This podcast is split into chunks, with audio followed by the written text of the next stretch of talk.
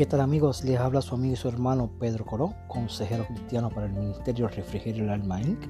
Y hoy compartiremos un cafecito bajo el tema Una nueva realidad. Esperemos que sea de bendición para tu vida. Que Dios te bendiga.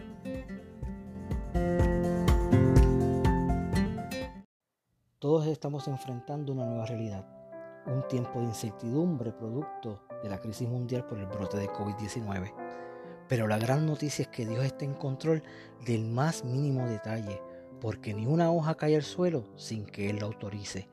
Por eso no debemos dejar que el miedo nos domine. Él nos seguirá sorprendiendo y sanará nuestra tierra. Es un tiempo para dejar que la palabra de Dios nos llene de fuerza, ánimo y esperanza, como le expresa el salmista. Cuando siento miedo, pongo en ti mi confianza. Confío en Dios y alabo su palabra.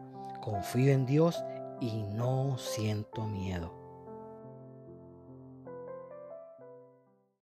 Padre, ante esta nueva realidad, elijo buscar la estabilidad emocional.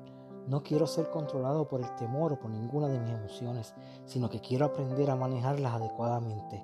Gracias Señor por vivir en mí y ayudarme con tu gran fortaleza. En el nombre de Jesús. Amén, amén.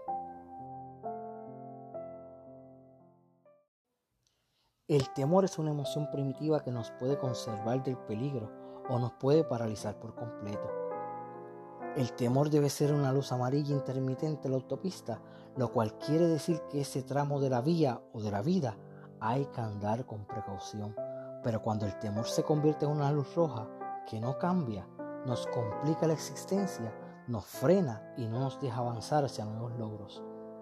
En esta nueva realidad enfrentamos largos periodos de aislamiento que pueden detonar en emociones relacionadas con la ansiedad, la tristeza y el temor.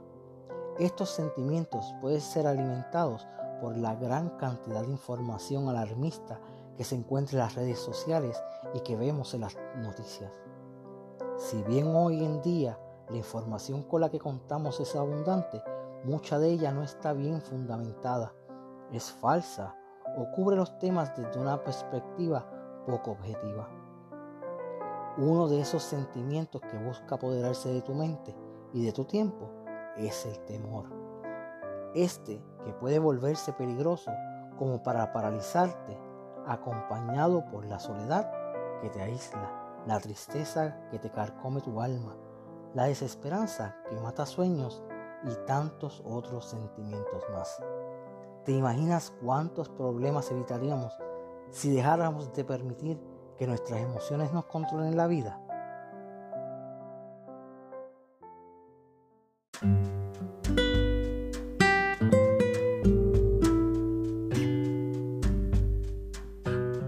Proverbios 16:32 dice, Mejor es ser paciente que poderoso, más vale tener control propio que conquistar una ciudad. Ser paciente y tener dominio son actitudes que debemos cultivar para poder ser sabios a la hora de enfrentar el temor. No dejes que las emociones guíen tus pasos. Aférrate a la promesa de Dios y deja que su palabra sea lumbrera a tu camino. Deja que el poder de Dios eche fuera todo temor. El Señor está más que dispuesto a ayudarte a manejar tus emociones. Te animo a que busques de esto hoy disfruta de la estabilidad emocional y una vida alegre, victoriosa, porque después de todo, todo esto pasará.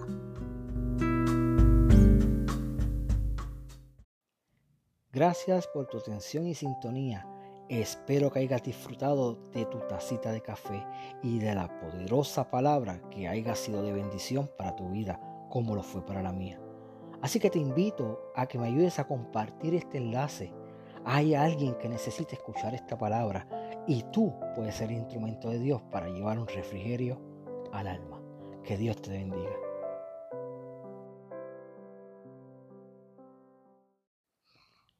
Consejo para hoy. Mantén el optimismo. El optimismo repele al temor y nuestra confianza en Dios nos da seguridad. El Salmo 27, 14 dice, Pon tu esperanza en el Señor, ten valor, cobra ánimo, pon tu esperanza en el Señor. Señor, en el momento de oscuridad, tú eres nuestra luz. ilumina cada camino en estos tiempos de incertidumbre. En la soledad, sé mi compañía y en los momentos de temor, sé mi confianza. Amén. Que Dios te bendiga, que Dios te guarde.